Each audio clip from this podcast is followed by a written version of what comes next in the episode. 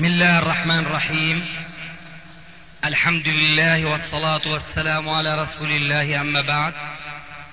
فهذا أحد أشرطة سلسلة الهدى والنور من الدروس العلمية والفتاوى الشرعية لشيخنا المحدث العلامة محمد ناصر الدين الألباني حفظه الله ونفع به الجميع. قام بتسجيلها والتأليف بينها محمد بن أحمد أبو ليلى الأثري. إخوة الإيمان والآن مع الشريط التاسع والستين بعد الثلاثمائة على واحد. استخدام الراديو عند الناس هناك قليل جدا يعني يندر الناس ما ما تهتم بالراديو. في حين ان التلفاز يهتمون به كثير. يعني أنا أكلمك عن واقع أعلمه. انهم لا يست... يعني نادر ما يستخدمون الراديو. الذين يستخدمون الراديو للغنى وللأشياء الثانية. أما كونهم يعني والإذاعات هناك كثيرة ليست مثل مثلا المملكة آه، إذاعة القرآن الكريم. تفتح الراديو على القرآن الكريم فقط. لا الإذاعات هناك كثيرة جدا. ويعني حصرها قد يعني يصعب من كثرها يعني التلفاز عندنا 83 قناة. فقناة هذه 83 قناة يعني أيضا كثيرة لكن محصورة تبقى محصورة. يعني يخصصون جهة يعني مثلا قناة واحدة للديانات. واليهودي له ساعات محددة والنصراني له ساعات والمسلم له ساعات. لكن الذين يمثلون الإسلام هم الشيعة. بل أحيانا نجد البلالي ونجد القادياني. لكن وجدنا يعني من أهل السنة من, من, من تكلم على التلفاز لكنه أشعري. إذا تكلم في العقيدة. تكلم ما يعتقده هو. طيب. أنا أجبت بناء على قاعدة فقهية وهي أن الضرورات تبيح المحظورات. وقلت هنا لا ضرورة لأن الراد يقوم مقام التلفاز لكني فهمت منك الآن شيئا جديدا. أه لعلي لست واهما فيما فهمته. بناء على الإذاعات الموجودة في البلاد العربية نعرف أنه ليس كل ما يذاع بالراد يذاع بالتلفاز. فإن كانت القضية في تلك البلاد التي أنت تشير إليها على خلاف ذلك أي كل ما ينشر في الراد ينشر في التلفاز ولا عكس حين ذاك قد نجيب بجواب سوى الجواب السابق. وقبل ذلك لابد من أن أطمئن هل الأمر كما ذكرت أو كما فهمت منك؟ ليس كل ما ينشر في الراديو ينشر على التلفزيون. لا. هذا هو. هذا له برامجه وهذا له برامجه طيب. فحينئذ أليس ما ينشر في الراديو الشعب كل الشعب أو كل الشعوب هم بحاجة إلى أن ينصتوا ويفتحوا الراديو لأنهم يعلمون كما قلت أن ليس كل ما يذاع بالتلفاز يذاع في الراديو. فلماذا إذا آه، لا نقول إننا نستعمل الراديو بدل التلفاز؟ بخلاف ما لو كان الأمر كما ذكرت آنفا أنه ليس آه، أنه كل ما ينشر في التلفاز ينشر في الراديو وما ينشر في الراديو ينشر في التلفاز. حينئذ يختلف الحكم تماما. لاحظنا يا شيخ هناك بالنسبة للأمور الدينية يهتم الناس بالتلفاز. لهذا السبب ركزت الكنائس وخاصة في أيام الأحد على أن تضع يعني أشهر قساوستهم بل وألحنهم بساعات يعني طويلة جدا في حين أن يستطيع هذا القسيس أن يجلس على الراديو ويتكلم لكن لا يريد لأنه يعلم أن المرئي ليس كالسامع وهذا أبلغ فيستخدمون هذه الآلة الخبيثة. نعم. لكن يعني والمشاهد الواقع الذي نعيشه أيضا أن الناس اهتمامهم بالراديو لا يهتمون له إلا للغناء فقط. حتى يعني أبناء أبناء المسلمين الذين يعني هجروا أو تركوا الصلاة وفعلوا ما فعلوا يهتمون الراديو من ناحية الغناء فقط. لكن لو جلس ورأى مثلا يعني يعني أضرب لك مثال. أنا يعني سجلت شريط فيديو على التلفزيون بكيفية الصلاة كما ذكرتها انت في الكتاب من من تكبيرها إلى تسليمها. فجاء الناس يقول نحن نعرفك. رايناك على التلفزيون وقمت بأشياء ما عرفناها من قبل.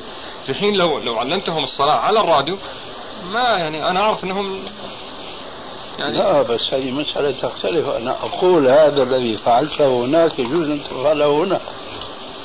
ما تبقى الوسيلة هي هي التلفزيون لا يختلف الأمر. لأنه الصلاة عبادة عملية. نعم. مهما تكلمت فيها نظريا كالحج مثلا مناسك الحج مهما تكلمت. فما الذي يستفيده الجمهور؟ من أن يرى المحاضر الفلاني هو فلان. والصوت هو الصوت الذي يسمعه من الراديو. في التلفاز فقط أنه يرى الشخص. أنا قلت لك سلفا لا شك أن بروز الشخص بجسده وصوته معا أقوى في التأثير على المشاهدين والسامعين معا من أن يقتصروا على أن يسمعوا الصوت دون أن يروا الشخص. أنا أعرف هذا ولكن هل هذا من المسوغات لارتكاب ما أصله محرم؟ الجواب لا. إذا يكفي أن نستعمل الراديو.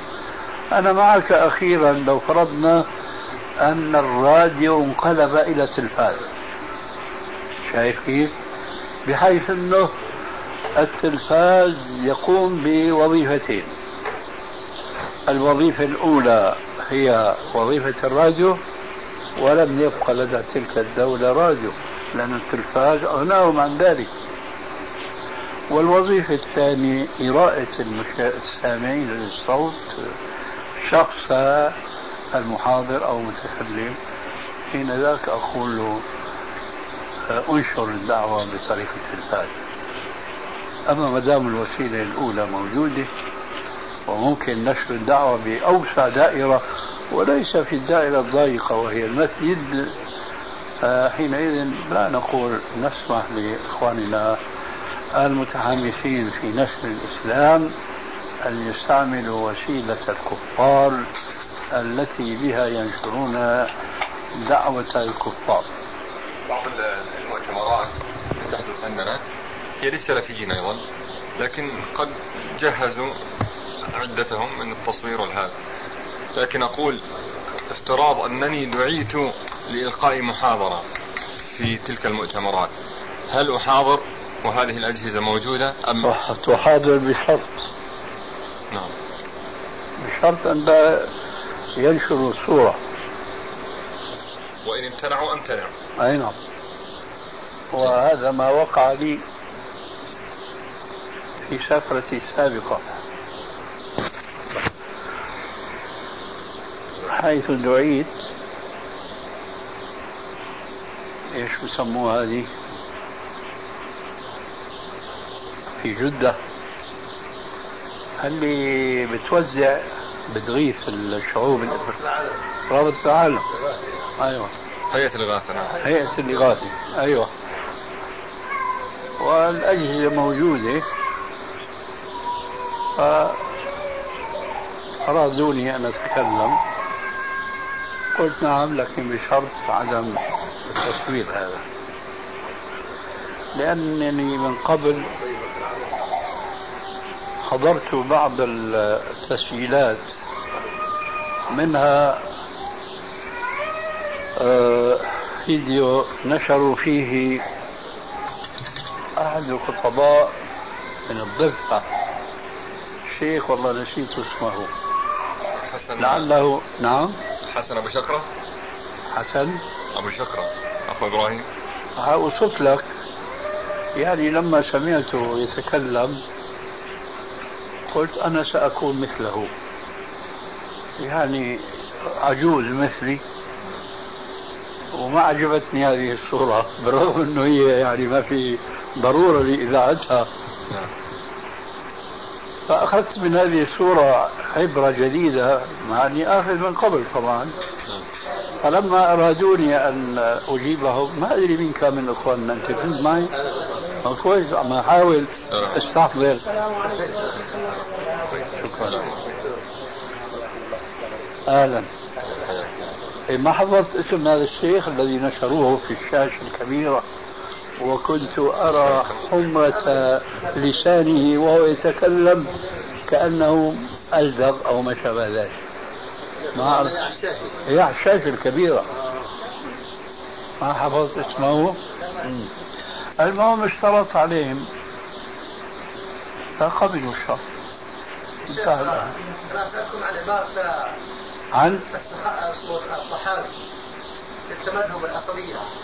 إيش؟ يسأل عن عبارة الطحاوي التمذهب العصبية. تعيد إلي عبارة الطحاوي التمذهب أو العصبية. ما فهمت. عبارة الطحاوي ماذا يقول في ذم التقليد والتعصب؟ أبو جعفر الطحاوي. نعم أهلا وسهلا عليكم السلام ورحمة الله وبركاته. أهلا وسهلا مرحبا.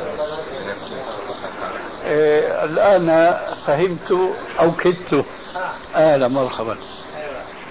أهلا وعليكم السلام ورحمة الله وبركاته. أه لعلك تعني ما قلته صباحا اليوم. لا فرق بين مقلد يقلد وبين بهيمة تقاد أو ما هذا معناه. أيوة. وأظن يحكى له لا يقلد إلا غبي أو عصبي. أي نعم في لفظة عصبي صح. لا يقلد إلا, إلا غبي. أو عصبي. أي نعم. لكن طيب. يا شيخ أنا رأيت عنده تعصب للمذهب الحنفي شيء رهيب. معليش يا شيخ لكن اذكروا محاسن موتاكم ولو أن الحديث ضعيف السند. لكن المعنى صحيح لا تسبوا الأموات فإنهم قد أفضوا إلى ما قدموا. أبو جعفر الطحاوي نعم مقلد.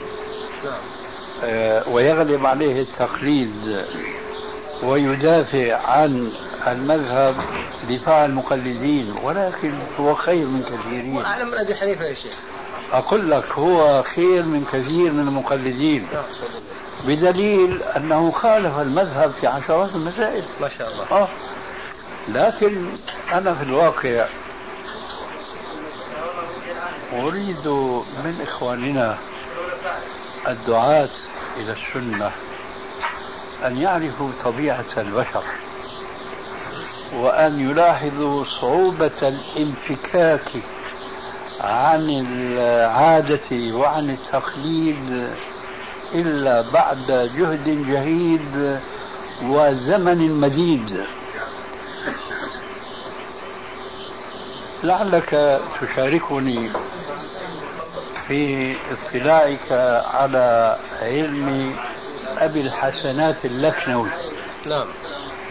وأنه من نوادر الحنفية في الهند الذين تأثروا بمنهج أهل الحديث واختاروا كثيرا من المسائل التي يخالفون فيها أئمتهم. وأنه مات ولم يكتب له أن يعيش حياة طويلة وفي اعتقادي لو أتيح له ذلك لكان رأسا في الدعوة إلى الحديث وأهل الحديث هناك في الهند حيث كان يقيم. لكن كما يقولون وما أدري هذه العبارة يصح أن يقال أو أن تقال عاجلته المنية. فلم يتح له أن يستمر في هذا النقد العلمي لغزارة علمه. لأصبح في رأيي خيرا من الذي جرت بينه وبينه مناقشات طويلة وهو الصديق حسن خان.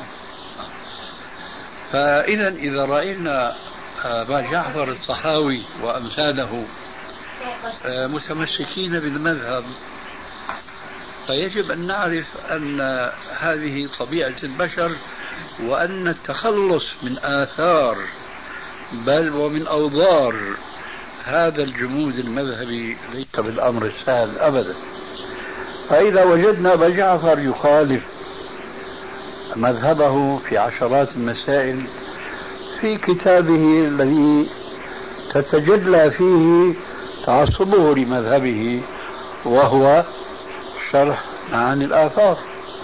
ففي هذا الكتاب نفسه يصرح بمخالفته لأبي حنيفة والإمام محمد وأبي يوسف اتباعا للحديث فأنا أعلل لأنه لم يخرج عن التقيد بالمذهب إلى حد كبير كما هو الشأن في ابن تيمية وابن القيم حيث خرج عن التمسك بالمذهب الحنبلي إلى أبعد الحدود لكن مع ذلك بقيت هناك رواسب كثيرة وبخاصة بالنسبة لابن القيم حيث بقيت فيه رواسب تصوف كان قد تتلمذ فيما يبدو لنا على بعض المشايخ الصوفية هناك ولذلك تجد منه التصوف لا نجده في ابن تيمية آه. وأنا شخصيا لا ألومه لأن الخلاص من هذه الرواسب ليس بالأمر السهل أبدا فخلاصة الكلام أن أبا جعفر الطحاوي هو رجل عالم بالسنة عالم بالحديث على طريقة أهل الحديث ويجمع الطرق والألفاظ ويبني عليها أحكاما شرعية وفي كثير من الأحيان يجتهد ولا يقلد لكن أكثر الأحيان مع الأسف هو حنفي المذهب.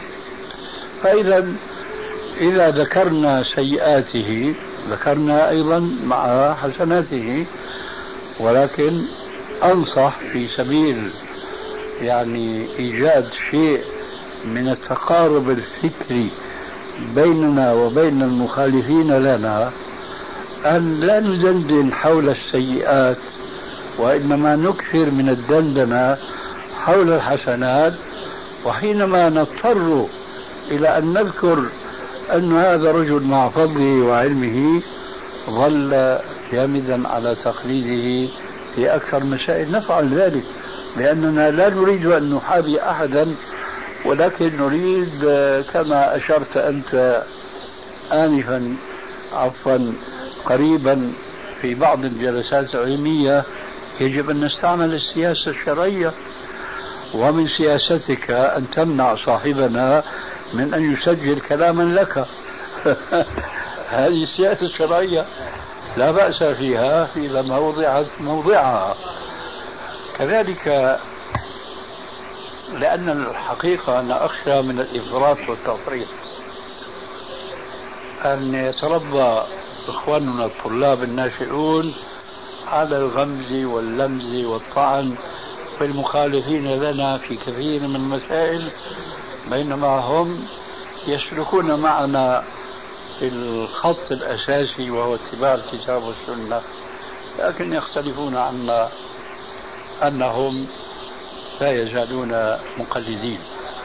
وأنا كما يقولون عندنا في سوريا العبد الفقير أنا أعرف لماذا أنا منسجم معكم كثيرا لأني ما عشت تحت توجيه عالم حنفي وإنما ربنا عز وجل أنقذني بفضل من عنده ونشأني نشأة علمية خاصة. فما عرفت التمذهب إلا في أول حياتي العلمية. قرأت على والدي رحمه الله وعلى غيره من بعض مشايخ الحنفية مثل مراقي الفلاح مثل القدوري ونحو ذلك. لكن سرعان ما ربي هداني إلى السنة وعشت عليها كما ترون.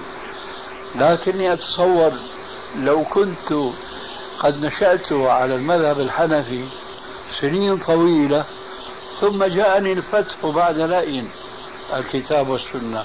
كما نفعل نحن مع الناس اليوم هات حتى يرجع ويعود إلى الصواب بالمية خمسين ستين. صعب جدا هذا. ولذلك فأنا أعتقد أنه ينبغي علينا أن نكون قنوعين.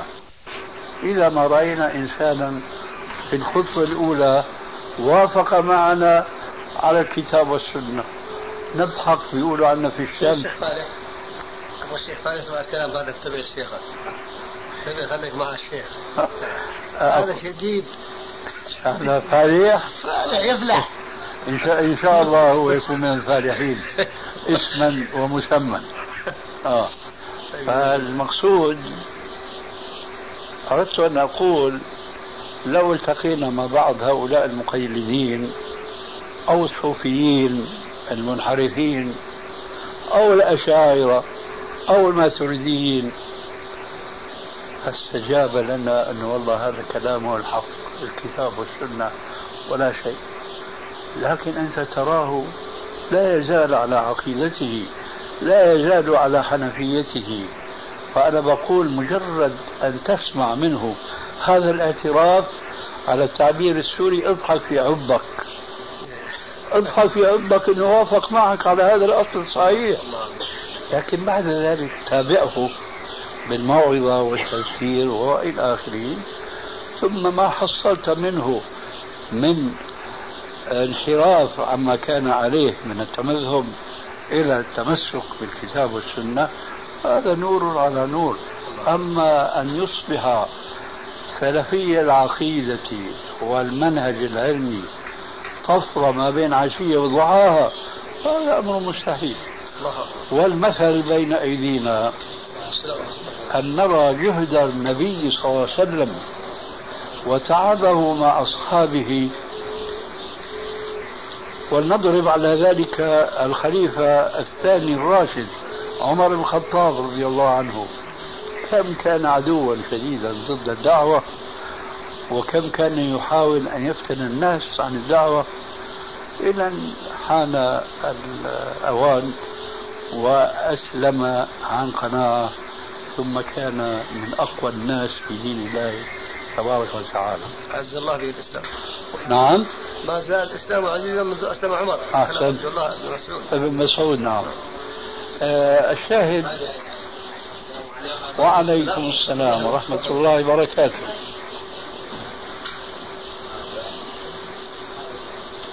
أنا أقول لبعض إخواننا أضرب له مثلا وهذا المثال الآن أذكره. لأضرب به عصفورين بحجر واحد يقولون عندنا. عصفورين بحجر واحد. أولا تنبيها للحاضرين وتمثيلا لصعوبة إرشاد الناس ونقلهم عن عادة من العادات مع أنهم مسلمون ومتعبدون لله رب العالمين ولكنهم اعتادوا عادة فمن الصعب جدا جدا أن يحيدوا عنها.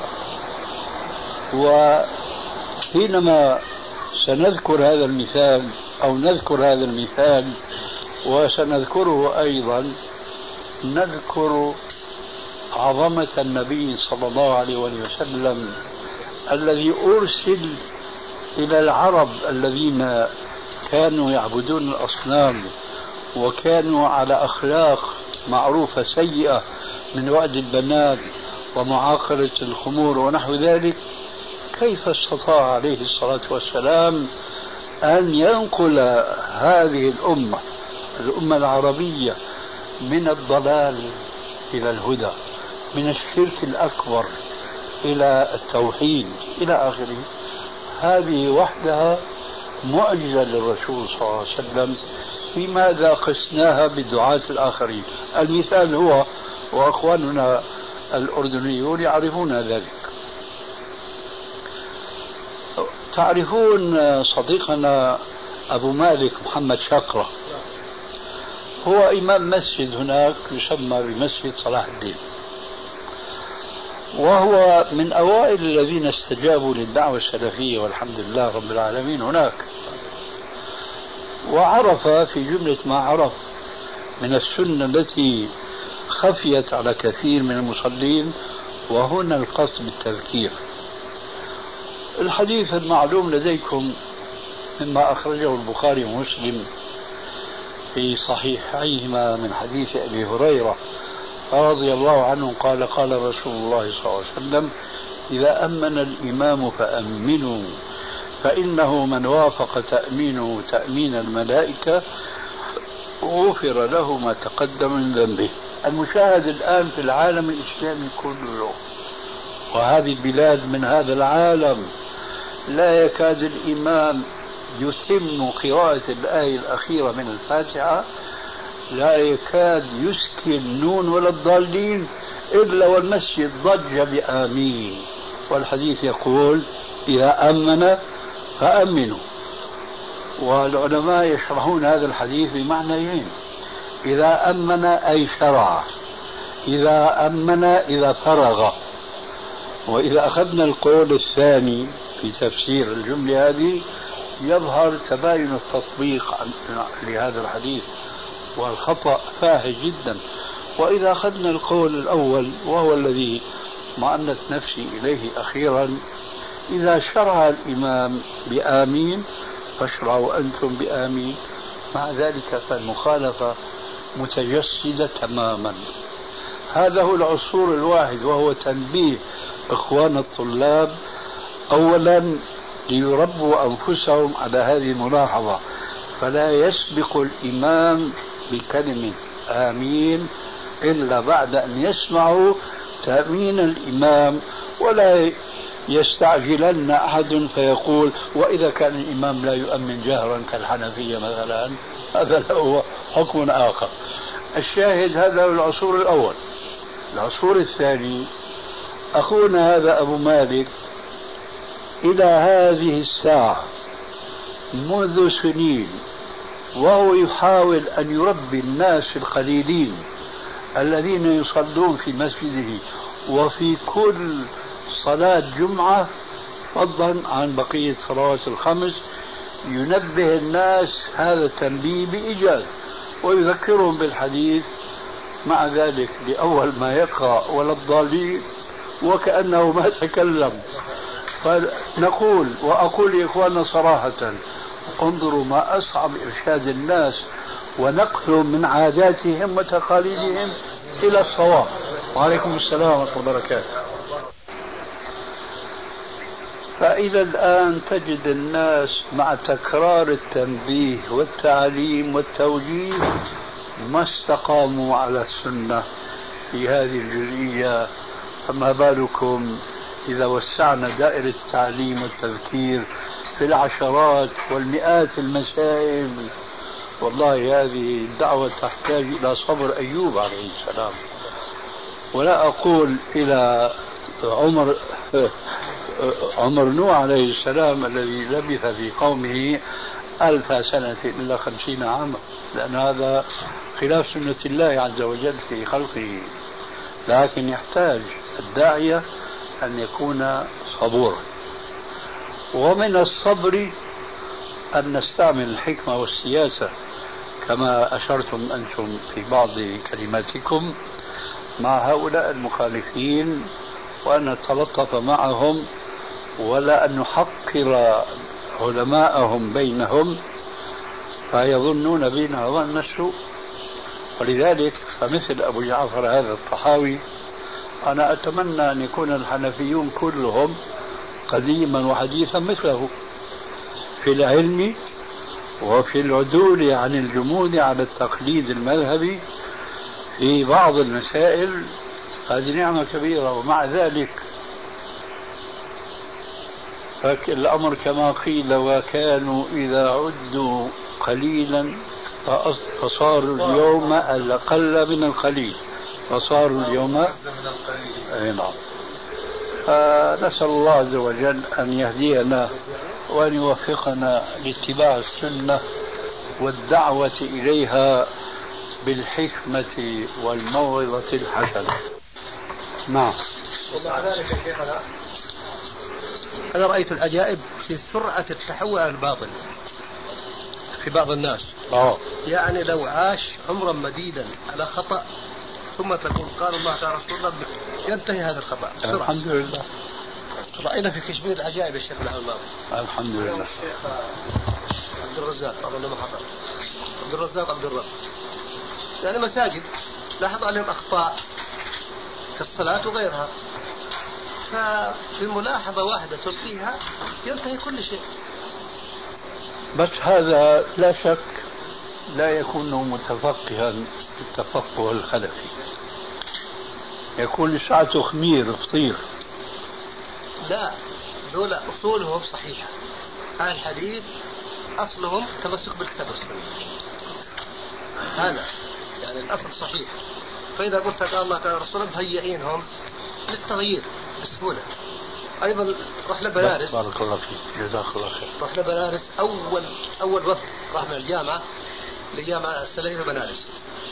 فجئنا وهم يدرسون كما يدرسون السلفية في العقائد. رأينا في كشمير العجائب يا شيخ العام الماضي الحمد لله. الشيخ عبد الرزاق أظن ما حضر عبد الرزاق عبد الرب. يعني مساجد لاحظ عليهم أخطاء في الصلاة وغيرها. فبملاحظة واحدة تلقيها ينتهي كل شيء. بس هذا لا شك لا يكون متفقها التفقه الخلفي. يكون لساعته خمير فطير لا ذولا أصولهم صحيحة. هذا الحديث أصلهم تمسك بالكتاب والسنة هذا يعني الأصل صحيح. فإذا قلت قال الله قال رسوله مهيئينهم للتغيير بسهولة. أيضا رحنا بنارس بارك الله فيك. جزاك الله خير. رحنا بنارس أول أول وفد راح من الجامعة لجامعة السلفية بنارس فجئنا وهم يدرسون كما يدرسون؟ أن السلفية في العقائد كتب التوحيد لا وجود لها كتب ابن تيمية عبد الوهاب لا وجود لها أبدا. وعمدتهم في في, في العقيدة النسبية فاستنكرنا قلنا كيف هذا المنهج؟ أنتم تزعمون أنكم أهل حديث وأنكم سلفيون. جامعتكم ثم الجامعة السلفية. ثم ما عندكم من السلفية شيء بل عندكم ضدها العقيدة النسبية جابوا أعذار يعني فيها المقبول وغير المقبول ثم سلموا المنهج.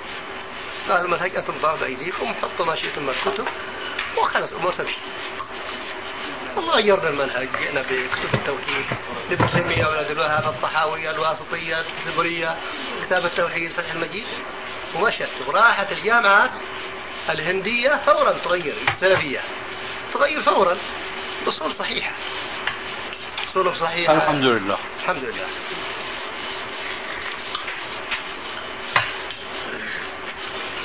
بعدين بس الجماعة يمكن يبردون لما تقول لهم هذا الكلام يروحوا ينامون عن الدعوة؟ قل اصبروا معنا واصلوا في الدعوة بس تكون أخلاق طيبة. أليس كذلك؟ الشيخ ما يبغى يبردكم.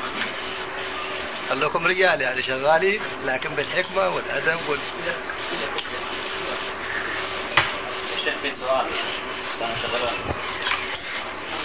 آه، السؤال الآن بينت أنه لابد من استعمال الحكمة مع المدعو والصبر عليه. أحيانا الإنسان الداعي يقوم بأمرين. الأمر الأول التنبيه. الأمر الأول. الأمر الأول أنه ينبه يعني يبين الحق للناس. مثلا آه. التحذير من أهل البدع وكذا وكذا إلى آخره. الأمر الثاني أنه لو صح له بدعيا أتى أو شيء من هذا القبيل يستعمل معه أولا اللين حتى إذا رآه مكابرا يطبق طريقة أهل السنة من عدم مجالسته إلى آخره. الملاحظ والذي لاحظناه أن بعض الذين يشدون عن المنهج الصحيح منذ أن يسمعون بك أنك تحذر لا تراهم. فكيف الآن يعني التوفيق ما بين القول أن الإنسان لابد أن يجالسهم وكذا وكذا وبين أنك تصدع بالحق لبيانه للناس الآخرين؟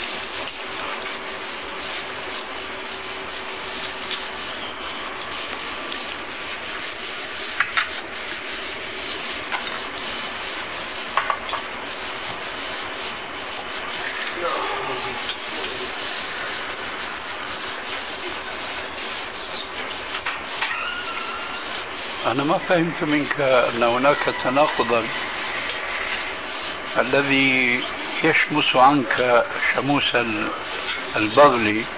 لا يقاس عليه الناس الآخرون الذين ينبغي عليك أن تخضع لهم بالحق.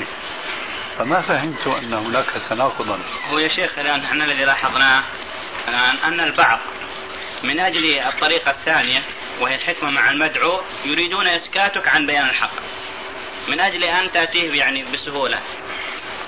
هذا يعني منتشر أما عند الدعاة الآن. طيب.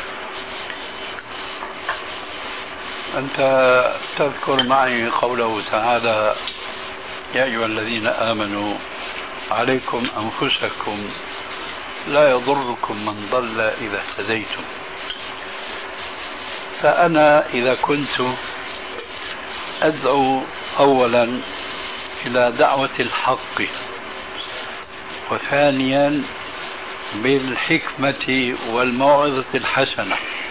لكن أنت ولا مؤاخذة كمثال تريدني تريدني أن لا أستعمل الحكمة وأن أصدع بالحق. فما الذي يضرني؟ أي في نهاية المطاف وباختصار الكلام مالي وللناس. المهم أن أعرف أنا هل جمعت بين الصدع بالحق والدعوة إلى هذا الحق بالحكمة والموعظة الحسنة أم لا؟ فإذا أنا لم أجمع قد أصدع بالحق ولا أستعمل الحكمة وهذا موجود. وقد أستعمل الحكمة وأتلين بها حتى أضيع الصدع بالحق. فإذا لا هذا على صواب ولا هذا على صواب. وإنما الصواب نجمع بين الدعوة إلى الحق وبين الحكمة والموعظة حسنة. أما زيد من الناس أو جماعة من الناس يريدون منا باسم الحكمة ألا نتحدث ولا أن نصارح بالحق فهذا بلا شك ليس من الحق في شيء. فإذا نجمع بين أمرين ونجاهد أنفسنا على هذا الجمع بين الحقين حق الدعوة وحق استعمال الحكمة والموعظة الحسنة. تفضل. نرى يعني كثيرا من أسطول المنهج السلفي دائبين في الهجوم على المنهج السلفي وعلى رموزه كما يقال. وعلى؟ رموزه من أئمة السلف كابن تيمية وابن القيم وابن الوهاب ودائبون في هذا العمل لا يفترون. ومع دابهم هذا لا نسمع صيحات ولا ضجيج حول هذا العمل الماكر. لكن إذا يعني بلغ السيل الزبا وتصدى لهذا التيار الخطير بشيء من الرد تأتي الانتقادات. تأتي أنتم مثلا يعني اعتدى عليكم فلان دافعتم سمعتم الصيحات عرفتم هذا في سوريا صيحات بهذا الأسلوب الشديد ولا بد من الحكمه ولا بد من اللين ولا بد من الصبر لأن عندنا اعداء شيوعيين وبعثيين وناصريين وإلى آخره. فنحن نرى هذه الطائفة دائبه لا تفتر في مؤلفات في تعليقات في كذا وكذا وكذا. فماذا نصنع؟ هل من الحكمة أن ما نقدح في شيوخهم ابدا. ونسعى في بيان الحق بدون هذا الأسلوب. أو أيضا من كجزء من الدعوة لابد أن نتصدى لهذا التيار ونبين ما فيه من ظلم ومن عدوان ومن يعني هل نجمع بين الأمرين أو نرجح جانب السكوت ونمضي في بدعوتنا هكذا هادئين؟ ونس هذه الموجات نطاطي رؤوسنا إحنا ماشيين. لا ما يكفي هذا. ها. لابد من الجمع بين الدعوة إلى الحق والرد على الذين يبطلون ويحاربون الحق والدعاة إليه. وهذا يعني أمر واضح جدا من كلامنا السابق. الصدع بالحق واستعمال الحكمة والموعظة. أصبح في مفهوم الناس أن هذا ليس من الحكمة. ليس إيش؟ ليس من الحكمة.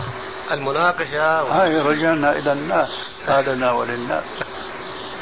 علينا أن نعرف الحق وأن نتقرب إلى الله عز وجل بالدعوة إليه.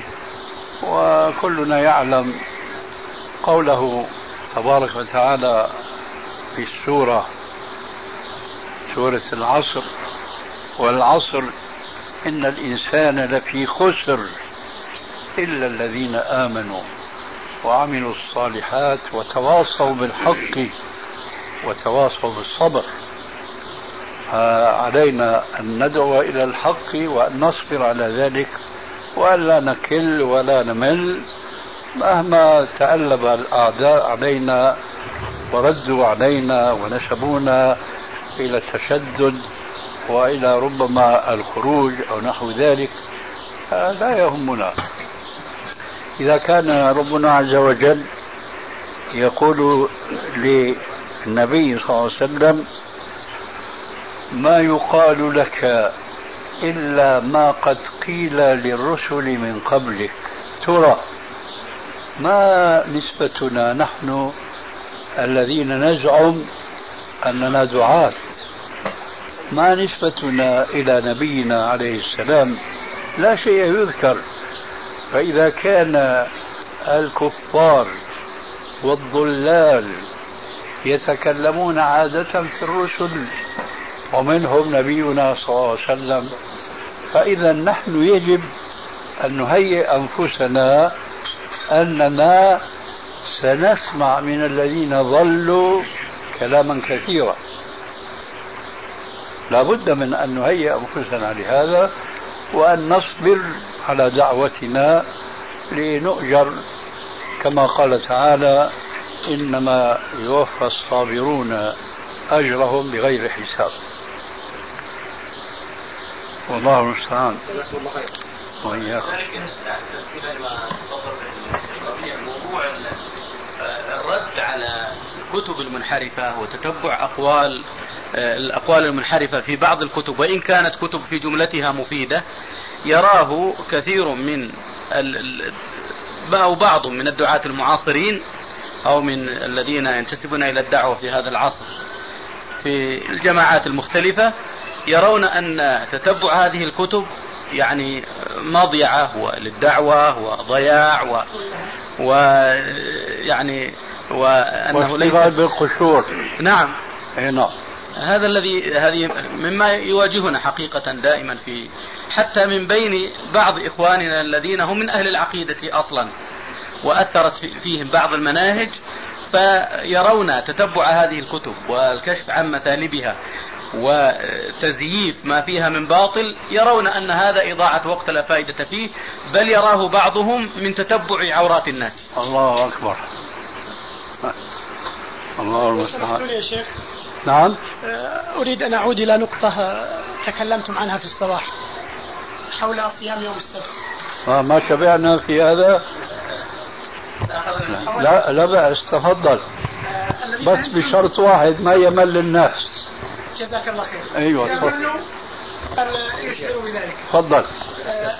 أنا فهمت من كلامكم أنه لا ينبغي صيام يوم السبت إلا في رمضان. لا ليس إلا في اسمعني رمضان. يا حتى اكل لا لا لا تعمل محاضرة. أنا بقول لك لا.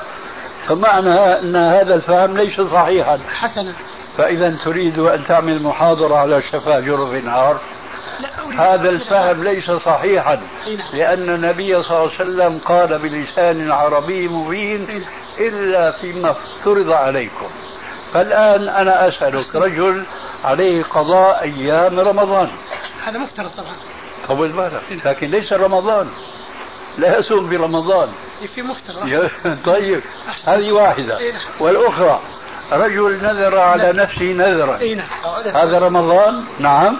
أو عليه صيام شهرين متتابعين. هي؟ أو عليه صيام شهرين متتابعين. هذا هو يعني أشياء كثيرة. أليست هذه فروض يعني فيما عدا المفترض قصدي نعم. فيما عدا المفترض. المفترض يعني. ما أنا هذا ليس كلامي. هذا كلام نبي الجميع إلا فيما افترض عليكم. حسنا. لكن أنت استعجلت علي. إلا في رمضان قلت. أنا ما قلت هذا أولا. وإنما هذا فهم منك. حسنا وهو في نفسه خطأ كما عرفت الآن. طيب تابع الكلام. يعني إذا مثلا وافق يوم السبت يوم عرفة أو يوم عاشوراء. سامحك الله. ترجعنا خلينا رجعيين بعدين كما يقولون لو يعني. تكرر وسع صدرك جزاك الله لكن خير. هذا يعدل الكلام اللي جرى هناك. وستضطرني أن أعود إلى ذكر الجواب أيضا الذي سبق هناك. لا أبدا يعني مختصرا. جزاك تفضل. الله. فإذا وافق- معك معه لأن عندنا جزاك الله خير يا شيخ. تفضل. فتواك وكلمتك مسموعة. ولك قبول وشيء تفضل. لا ينكر. فأقول إذا وافق يوم السبت يوم عرفة أو يوم عاشوراء أو من أيام البيض أو ست من شوال لا ينبغي أن يصام. هكذا؟ ميت هكذا. أحسنت. آه. طيب لأني كنت أتذكر حديثين في هذا فأود أن يعني توضح وجه ال- التعارض. يعني في حديث عائشة رضي الله عنها أنه عليه الصلاة والسلام كان يصوم ثلاثة أيام من كل شهر السبت والأحد والإثنين. وفي الشهر الآخر يصوم الثلاثاء والأربعاء والخميس. وهذا حسنه الترمذي لكن لا يعني معرفة لي بتدقيق الإسناد. نعم.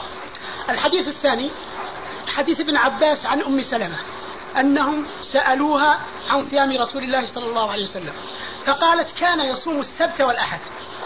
فأنكروا على كريب الذي نقل له رواية أم سلمة.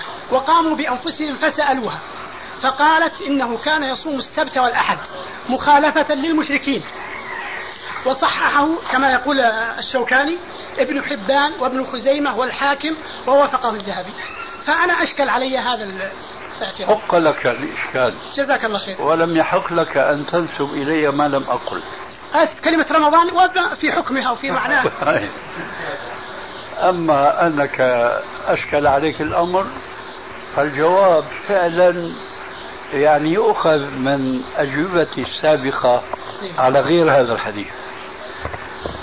لكن في كثير من الأحيان الناس أو بعض الناس لا يهتمون بالقواعد وبالأصول ولذلك فهم يريدون جوابا عن كل فرع. وعن كل حديث. والآن أنا أذكرك بما جرى هناك.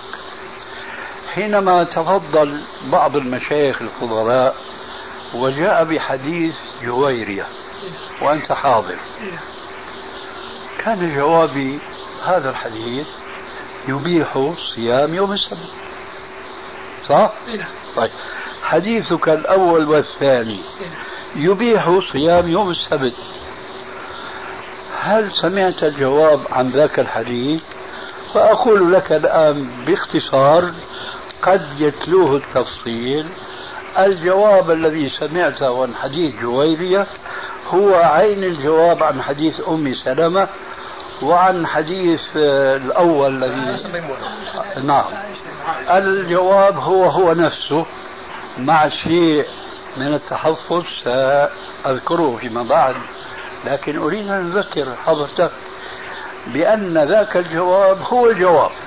نفس الجواب هو الجواب. بمعنى هذا هو الشرح الذي قد نضطر إلى ذكره ما دام أنك رغبت أن نعود القهقرة وأن نعود رجعيين إلى الوراء. إلى الوراء. إذا كان لهم رغبة. لا ما علي- رغبتي عليهم. معليش الشيخ ربيع يقول بإيجاز. يقول؟ الشيخ بإيجاز. ربيع يقول بإيجاز. طيب جزاه الله خير. نقول الآن بإيجاز هذه الأحاديث التي ذكرتها الآن أو هذان الحديثان كحديث جويرية. ما ما أتينا بشيء جديد سوى أننا زدنا في العدد. فصارت الأحاديث المبيحة بدل حديث واحد هو حديث جويرية صار المجموع ثلاثة أحاديث. وكل هذه الأحاديث الثلاثة تدخل في دائرة إباحة الصيام المختلف فيه ألا وهو صيام يوم السبت. وإذا كان هذا الكلام الذي أقوله الآن مسلما به ولا أظن أحدا يناقش فيه فإذا الجواب سبق عن هذا لأنه لا فرق بين حديث جويرية من حيث أنه دل على إباحة صيام يوم السبت ولا فرق بالتالي بين حديث أم سلمة لأنه دل على نفس الدلالة وأخيرا الحديث الثالث فما كان جوابا عن الحديث الأول كان جوابا عن الحديث الثاني وما كان جوابا عن الحديث الثاني كان جوابا عن الحديث الثالث وأخيرا ذاك الجواب هو جواب عن الأحاديث الثلاثة. هذا من حيث تطبيق علم أصول الفقه أن الحاضر مقدم على المبيح وضربنا أمثلة تقريبية وبعض من على يمينك من الأفاضل ممن يحضرون المجالس العلمي قال لما سمع المثل الذي ضربته لكم وأنتم جميعا حاضرون. افترض أنه جاء يوم اثنين أو يوم خميس يوم عيد. فهل تفضل صيامه لما فيه من الفضيلة أم تؤثر ترك هذا الصيام لأنه صادف يوم عيد؟ وقد نهى الرسول صلى الله عليه وسلم عن صيام يوم العيد. صرح بعض الأفاضل الحاضرين والله أن هذا المثال يقنعنا تماما. وقد كنا من قبل نقول بخلاف ما يقول الشيخ أما الآن فهذا المثال مثال واضح جدا بأنه إذا تعارض حاضر ومبيح قدم الحاضر على المبيح. لعلك تذكر معي أن هذا الكلام كله جرى في تلك الجلسة. فالآن ما الذي استفدناه ولا مؤاخذة من أنك ضممت إلى الحديث الأول حديث جويرية حديثين آخرين وهما كالأول كلهم داخلون في موضوع الإباحة. وحينئذ فالقاعدة كما ذكرنا إذا تعارض حاضر ومبيح قدم الحاضر على المبيح. هذا من الناحية الفقهية. من الناحية الحديثية حديث ابن عباس الذي ذكرته آنفا الحقيقة أنني كنت في سنين مضت حسنت في بعض كتبي ثم تبين لي أن فيه رجلا آه، مجهول العدالة. ولذلك فرجعت عن تقوية هذا الحديث وتحسينه كما نقلت أنت عن الترمذي وأدخلته في القسم الذي لم يطبع بعده من ضعيف آه، ترغيب وترهيب. بينما كان في الطبعة الأولى من صحيح الترغيب والترهيب كان موجودا فيه والآن لما أعدنا طباعة المجلد الأول من صحيح الترغيب والترهيب وتبين لي أن فيه تلك العلة رفعت هذا الحديث من الصحيح فالطبعة الجديدة التي هي من طباعة دار المعارف ليس في هذا الحديث لأنني نقلته إلى ضعيف الترغيب والترهيب. فنقول نعم. الجزء الرابع موجود أيضا. جزاك الله خير. نعود لنقول فمن كان لا يزال يقتنع أو مقتنعا بأن هذا الحديث ثابت كما رأيت أنت من الترمذي فالجواب الفقهي يكفيه. ومن كان يقتنع بمثل ما اقتنعت أنا به أنه حديث ضعيف الإسناد فنعيد الكلمة التي قلنا هناك أن هذا الميت لا يستحق هذا العزاء. حديث ضعيف يخالف حديثا صحيحا لا قيمة له. أما الحديث الثاني فالذي أذكره الآن غير متيقن إن فيه اضطرابا في في متنه وفي بعض رواته أيضا شيء من الجهالة ولعل أخانا عليا يمدنا بمدده. في انقطاع بين عائشة والراوي عنها أيوة. وسألتك عنه فلم تورده في صحيح الترمذي. أيوة. فبالتالي هو من نصيب الكتاب الآخر. ضعيف الترمذي. ضعيف الترمذي. هذا هو. فإذا رجعت يا أستاذ بخفي حنين ما استفدت شيئا سوى على النظام العسكري السوري مكانك راوح. لو سمحت بشير. جزاك الله خير. لو سمحتم تفضل. أيضا من القواعد الأصولية. آه. يعني إذا تعارض القول والفعل يقدم القول على الفعل. احسنت جزاك الله خير. ثانيا قاعدة أيضا أصولية. بس هذا كلام أرجو أن توجهه إلى جارك. كيف؟ نفس حديث الصماء. وقفت على كلام ينسب للإمام مالك أنه كذب. ولابن شهاب الزهري يقول هذا من حديث الحمصيين وكلام لليث بن سعد يقول لم أكن لأحدث به وكنت أكتمه لولا أنه انتشر. ونقل عن ابن تيمية أنه يقول شاذ وأبو داود يقول منسوخ فما رأيك؟ أيضا أقول لك كأنك لم تكن حاضرا في تلك الجلسة الصباحية. لقد نقلت أنا أنا شخصيا نقلت عن أبي داود أنه ذكر عن الإمام مالك تعليقا أيضا كنت دقيقا في الذكر تعليقا أنه قال حديث باطل. وهذا ما لم تقله أنت الآن. على أنه كذب. أقول نعم كذب طيب. والشيء الثاني أن أبا داود نفسه قال هذا حديث منسوخ. وأنا لست غافلا عن هذه الأقوال التي توهن من قيمة هذا الحديث ومن شأنه. ولكن ماذا تريد مني إذا أوجدت لنفسي أولا ثم لغيري ثانيا؟ أربعة طرق لهذا الحديث. هل يصح في حديث له أربعة طرق؟ بعضها على الأقل صحيح لذاته. هل يصح أن يقال فيه حديث باطل أو حديث كذب؟ ها؟ هذا أشكال علي كلام أئمة يعني. طيب إن شاء الله زال الإشكال. وطاح لا زال الإشكال قائما. لا زال؟ كأنه. سبحان الله. ابن حجر وغيرهم أنكروا هذه الكلمة عن الإمام مالك. يعني هذا هو المفروض.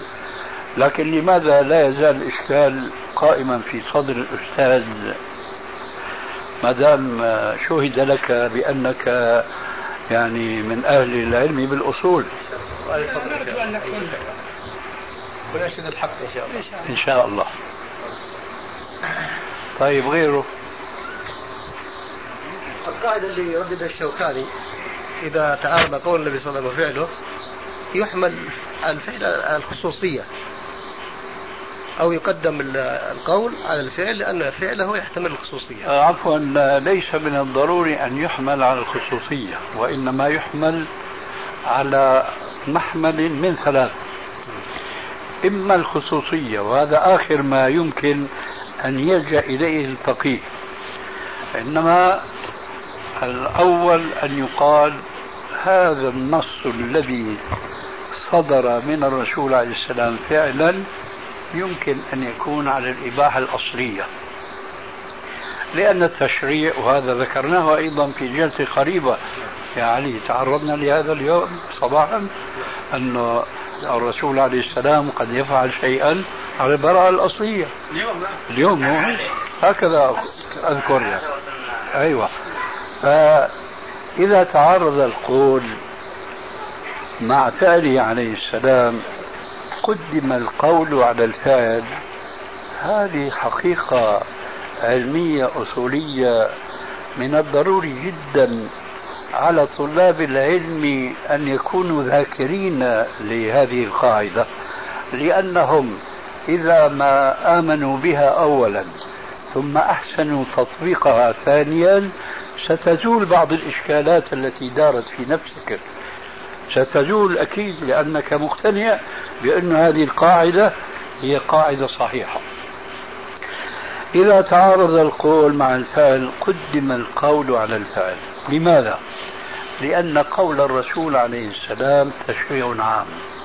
حتى جاء في علم الأصول أن الأمر الصادر من الرسول صلى الله عليه وآله وسلم موجها إلى فرد من أفراد الأمة فهو خطاب لكل الأمة.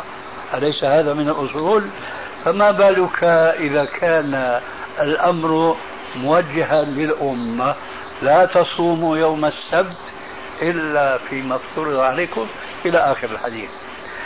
فإذا صدر أمر من الرسول عليه السلام لفرد من أفراد الأمة ثم ثبت لدينا أن النبي صلى الله عليه وسلم فعل خلاف هذا الأمر قلنا الأمر تشريع عام والفعل قد يعتبره ويحيط به ما يجعله خاصا به عليه السلام لا من باب الخصوصيات المعروفة والتي هي من مناقبه عليه السلام وخصائصه التي لا يشاركه فيها أحد من الناس. حتى بعضها لا يشاركه فيها بعض الأنبياء والرسل كما هو معلوم.